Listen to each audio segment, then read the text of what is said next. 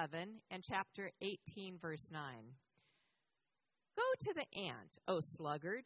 Consider her ways and be wise. Without having any chief, officer, or ruler, she prepares her bread in summer and gathers her food in harvest. How long will you lie here, O sluggard, when you arise from your sleep? A little sleep, a little slumber, a little folding of the hands to rest, and poverty will come upon you like a robber, and want like an armed man. Whoever is slack in his work is a brother to him who destroys. This is the word of the Lord. Thanks be to God.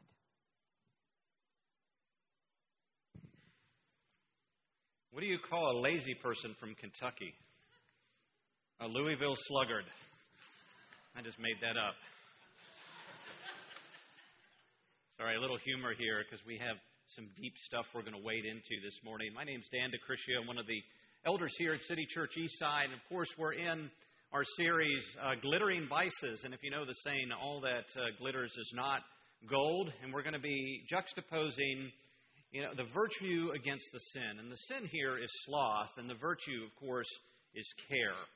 Uh, and so we're going to jump right into that here with a little bit of a history lesson. Uh, in February 1938, Adolf Hitler gave a speech that was designed to stir up support for the greater expansion of Germany.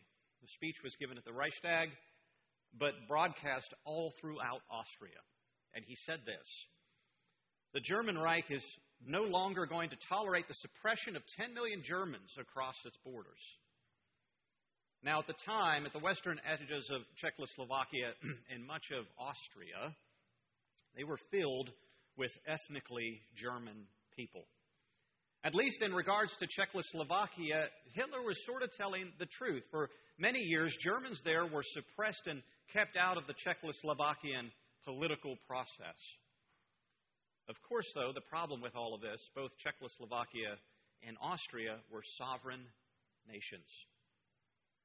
Soon after his speech, Hitler gave Austria an ultimatum to hand over the power to the Austrian political Nazis that were already in the country.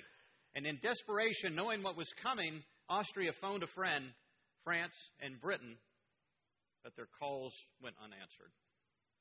On March 15, 1938, uh, Hitler and the German army marched into Austria and landed at the Heldenplatz.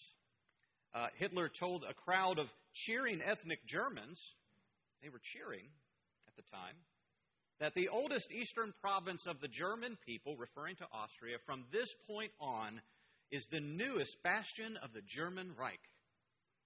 And so, oddly enough, with lots of fanfare and little conflict, Austria was annexed by the Germans. So, next up, Czechoslovakia. About six months later, after this speech, fighting broke out in Czechoslovakia in an area that was known as the Sudetenland, mostly inhabited again by ethnic Germans. They lived in and around the Sudeten Mountains like since the Middle Ages, so for a long time. And Hitler's vision for the greater Germany, he had to have Sudetenland. He had to have it. So enter Prime Minister Neville Chamberlain. Now, Chamberlain was keeping an eye on Hitler on his political moves, on his military moves, on his rhetoric. France was also watching too, but it was really under the leadership of Chamberlain that France and England took a policy and doctrine of appeasement. A policy of appeasement toward Hitler and Germany. Appeasement meaning choosing inaction as a strategy versus action, allowing Hitler to have small little victories with the hope that that would keep him content with his victories. So, appeasement to some extent was at the time understandable because this is 1938. World War I was 20 years before. I mean, that would be like us thinking back to the Second Iraq War. Uh, it's not that long ago, honestly. And so folks suffered through a, a, tremendous amount of trauma in Europe, of course, in World War I, and many of the people that were alive at the beginning of World War II were alive during World War I as well, too. It was only 20 years or so apart. They were still war weary. Chamberlain was one of these people. Chamberlain said this How horrible, fantastic, incredible it is that we should be digging trenches and trying on gas masks here in England because of a quarrel in a faraway country between people we rarely know, referring to the Czechoslovakians. So Chamberlain is basically saying here, strategically, I don't care. I don't care. We don't care. We don't really care about these countries that Hitler is threatening. He's sort of saying, Adolf, you can have your way with these countries. Just leave us alone. Just leave us alone. They're indifferent. This appeasement strategy was codified in what was called the Munich Agreement. And I'll put a picture here up on the screen. You have uh, actually this picture from the Munich Agreement. You see Neville Chamberlain on the left, and of course Hitler, Mussolini in the, uh, the middle right.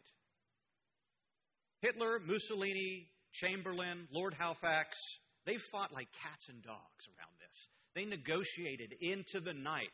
But Hitler was not going to give up on what he wanted.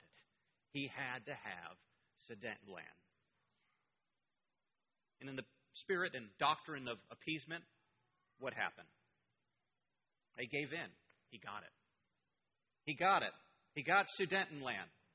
Chamberlain, Lord Halifax, France, negotiating on the behalf of the Czechoslovakians, actually had to call up the president and prime minister in Czechoslovakia and say, I'm sorry, you've got to give up some of your country.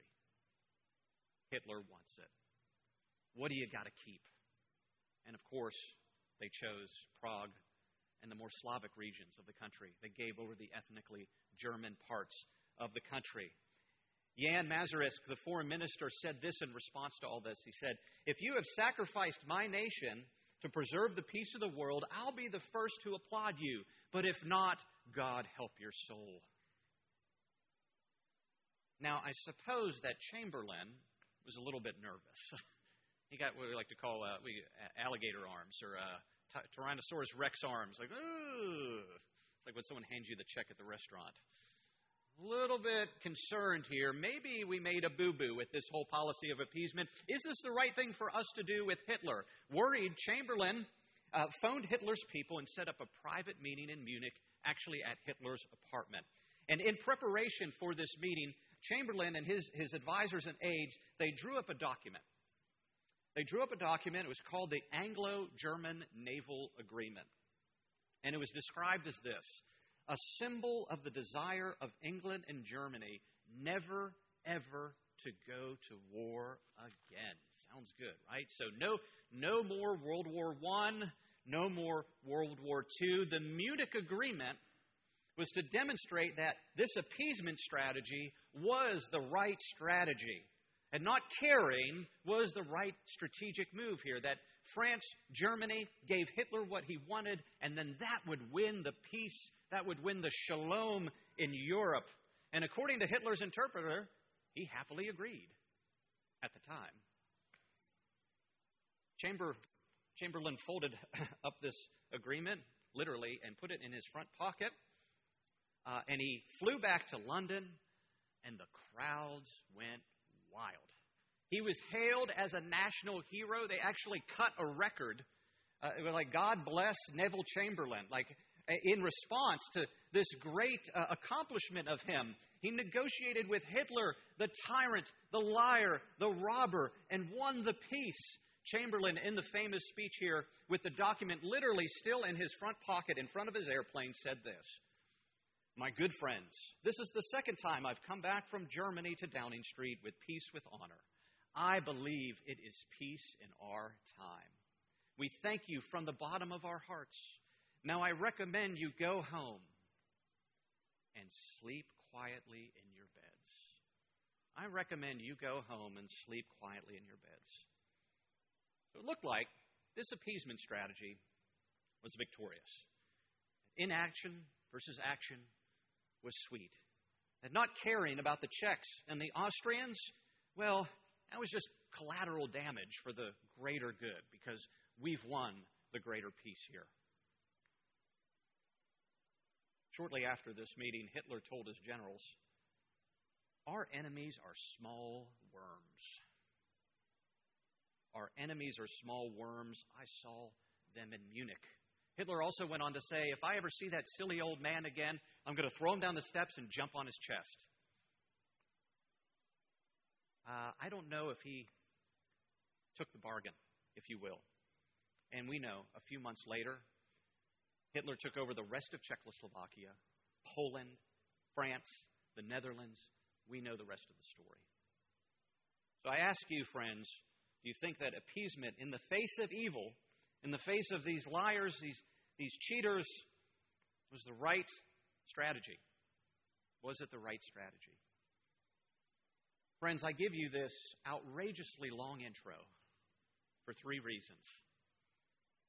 It's likely more appropriate than my Billy Madison Adam Sandler uh, one I was going to do. Threw that out on Monday. Second of all, I want us to also see the similarities between our time and this time because history repeats itself. And third, I want us to reframe how we think of sloth and what we do with it.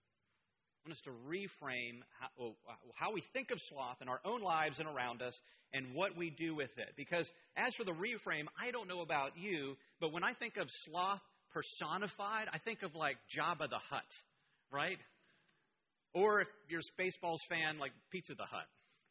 You know, it's this disgusting sort of sedentary figure that just consumes Maybe it was your college roommate that all he did was play Mario Kart, you know, and, you know, eat chips and allow the dishes to pile up in the sink.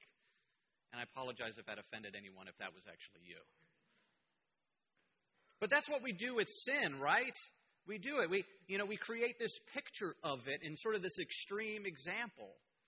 You know, I think the German word is Gestalt. We create this Gestalt and we throw, you know, we throw darts at it. We say, that's not me. I'm not like that. That's somebody else. When in fact, sloth and this sin is much more subtle. It's much more subtle and insidious.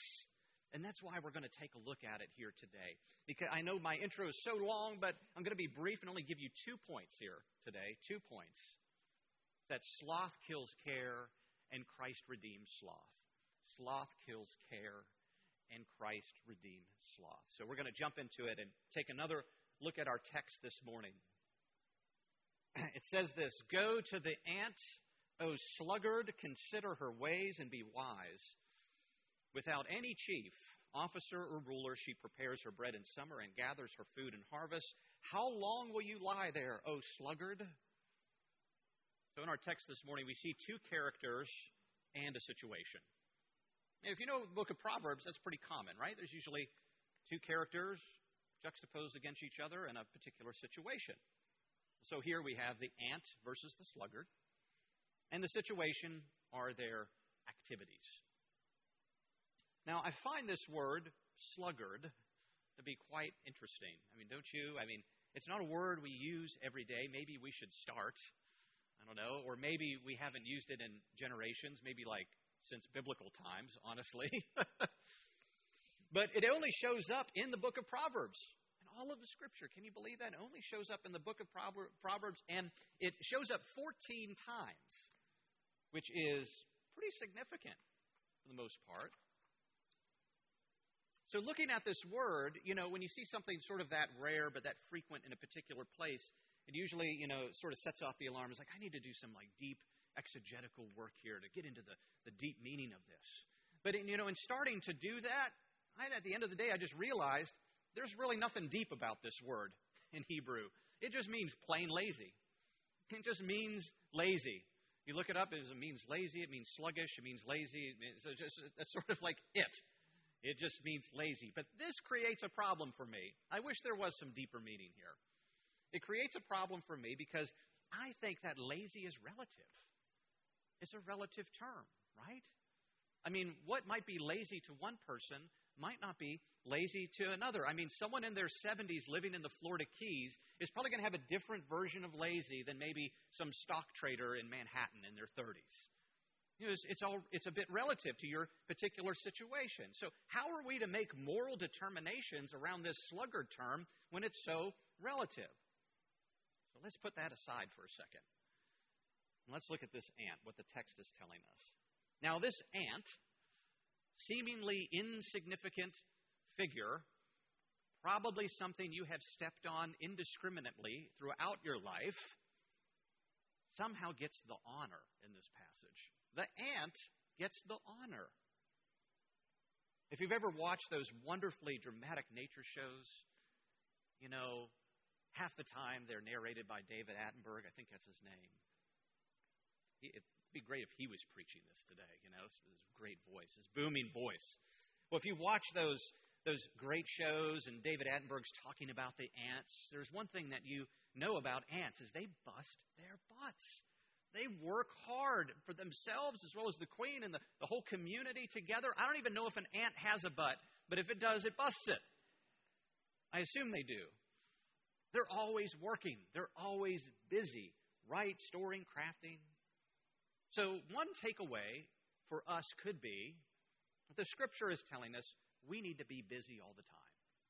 We need to be busy all the time, right? And if we're not, we're being a sluggard. Be like the ant. Never rest, always working. But that doesn't fly either because we're designed for rest. I mean, it's one of the commandments. So, how do we hold these two things in tension here? It's a little confusing. And if we come to that conclusion that we should always be busy, I think we miss the point. This isn't about food, this isn't about work so much as it is about care. It's about care and caring for the right things and taking action in the right things. If you look at the ant, as it says in the text, let us consider the ant. The ant cares for itself and its fellow ant, and it does the work to deliver on that care. The work that it does is the work that it is supposed to do. It's designed to do it. It doesn't have something or someone forcing it to do that particular work. It just does it without equivocation, without delay. The ant somehow intuitively knows in its little ant body what is right, and it doesn't. The sluggard, on the other hand, the sluggard doesn't really seem to care. He or she must think this like, I got all the time in the world. or, even worse, I just don't care. I don't care. And this is a human. This is not an ant. I mean, you think the human would be a little wiser than the ant. They're choosing the opposite of the wise old ant, not doing the work that he or she should be doing, maybe doing something else or nothing at all. See, it's important to understand that lazy, the reason why we're having a problem with it being relative, is that lazy is really always to be understood in the context of what should be done at that time. What is the right action in the face of a particular situation? What is good, right, and true? And are you moving toward that or moving away from it? Moving toward it is care, away from it is indifference, lack of care. So let's look at the second part of the scripture here. when will you arise from your sleep? Again, talking to the sluggard. A little sleep, a little slumber, a little folding of the hands to rest. And poverty will come to you like a robber and want like an armed man. The sluggard. The sluggard is choosing to rest, again, in the face of a particular situation, in face of what they should be doing. Maybe they're procrastinating. Maybe it's out of ignorance. A lot of times it's out of fear fear of failure, fear of relationship, foolishness, whatever it is, they're opting out, and there are consequences to this opting out. As I was putting this together, almost immediately, I thought of another time where there were grave consequences, and there was a little sleep, a little slumber, a little folding of the hands, and that was with Jesus in the Garden of Gethsemane, right? It says this in our scripture here. We'll put it up on the screen Matthew 26. And going a little farther, he fell on the face, or his face, and prayed, saying, My Father, if it be possible, let this cup pass uh, from me. Nevertheless, not as I will, not as I will, but as you will. And then he came to the disciples and found them sleeping. And he said to Peter, So could you not watch with me one hour? Watch and pray that you may not fall into temptation. The spirit is indeed willing, but the flesh is weak. Jesus is not the sluggard. Jesus knows what's up. He knows what's up. He knows the situation. He's active and going to the Father, pursuing His will in the situation. The ant knows what's up. It needs to do this work or it will die for the sake of itself and the community. It's about doing what is right right now, but to disengage and abdicate, take nap time when it's not nap time, is the work of the sluggard. So, what happens? The consequences. The consequences are that poverty, the robber comes. Of course, you know, Garden of Gethsemane, right after that, Judas and the mob comes to take Jesus and arrest him. And in our story this morning, we know that Hitler invades another country. So, friends, eh, let us make no mistake rest is not inherently bad. Of course, we're called to rest, we're designed for rest. But busyness is not inherently good. And we sure act like that in this culture, right? You talk to somebody who say, How are you doing? I'm busy. We're designed to rest, we're designed to work. The question, though, is are we doing what we should be doing at the time? Are we doing what is right right now? If the answer is no, we don't need to look like Jabba the Hutt to be the sluggard, if you will. So, where do we go from here? So, in college, for myself, I was not the sluggard on the couch playing the video games with the dishes all piled up. A little self righteous plug for myself there. I, that is not me. I kept a pretty clean apartment. Actually, so much so that I annoyed my roommates because I was always going around vacuuming and fluffing pillows and doing things like that. I had a Pier 1 charge card, actually. I still have some of that furniture today. Yes. The problem, though, is if I didn't like a class, I didn't go to it. If I didn't want to do a test or a project, I just didn't do it. I was too busy fluffing pillows or chilling with my girlfriend. But I did work, and I worked pretty hard. I was busy a lot in college. I, I made pizzas at Little Caesars at first. I waited tables at TGI Fridays during the, the flare with the suspenders and the funky hats and stuff like that. If anyone ever saw Office Space, you know what they're lampooning there? I lived that. I worked nearly full time as a radio weatherman. Some of you like to make fun of my voice. That's how I learned it. It's saying partly cloudy this afternoon. Temperatures topping out at 42 degrees. I did thousands of weather forecasts. It's, it's in my head. I can't, I can't not do it. I wasn't lazy, but in the end, I barely graduated from college. Oh, uh, my handball phys ed class almost deep sixed me. If I was late one more time, I was not going to graduate. And I'm not a doctor. I wasn't going to work at the CDC or something like that. I was a comm major. It took me five and a half years to graduate because I worked hard at the wrong things. I was busy with the wrong things. I was my first job was to be a student, a college student, not to do all this other stuff, fluffing pillows and waiting tables. Now, I know when it comes to college or doing chores, or spending time with your children, or maybe even working out. It's so easy to prioritize these mundane tasks that are less important in front of the ones that are more important, right? That's me. Maybe you to some extent. I think we share in this challenge. I think we see it, but sometimes we feel stuck like we can't do anything about it. So we need to throw out a lifeline here, friends. We need some help. We're going to go to Paul here. And I'm going to give you a little warning on this. I'm taking this scripture a smidge out of context. Now, explain here, but I think it's applicable for us here in, in this context. It says this in 1 Corinthians 6. Do you not know that your body is a temple of the Holy Spirit within you, whom you have from God? And this is where I think it's really important. You are not your own, you were bought with a price. So glorify God in your bodies. Now, granted, this is a bit in the context of talking about intimacy and sex and all those things, but it really sets us up for a conversation on stewardship. And we've been given this asset, our body and our minds. And we're to steward those things. We're to glorify God, as it also says in 1 Corinthians 10 here. So, whatever you do, eat, drink, do it all for the glory of God. Thank you, Paul. Jesus helps us get our priorities right by helping us with another reframe. We had the first reframe around sloth, there's another reframe around stewardship. hear me, friends, when I say when Jesus is Lord of our life, We are renters, not owners. When Jesus is Lord of our life, we are renters, not owners. This is what I mean by that.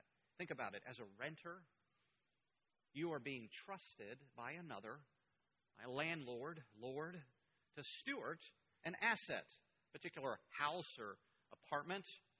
You have the liberty to live in it and, you know, pick out the couch and, you know, pots and pans and things like that, put food in it. You have the liberty to live in it, but you do not have the license to do what you want with it. You can come home at 2 a.m. in the morning, but you can't demo the kitchen. you can't replace the shingles, you know, on the roof. You can't sell it to someone else because you don't own it. You're not the owner. And as Christians, we're not the owners either. We're not the owners of ourselves because we were bought with a price.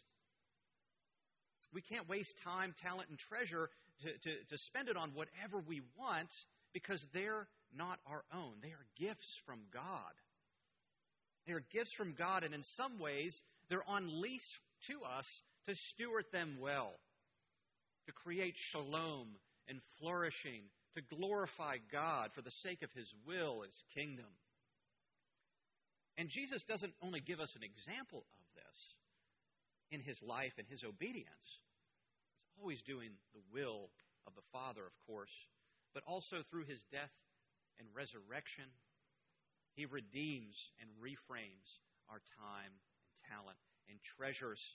He uses our gifts and assets. He gives us real power in the gospel and the Holy Spirit to be other centered, to be grounded in God's love for us, so that we can use those things with gratitude and be active to glorify God, to do His will for the sake of His kingdom.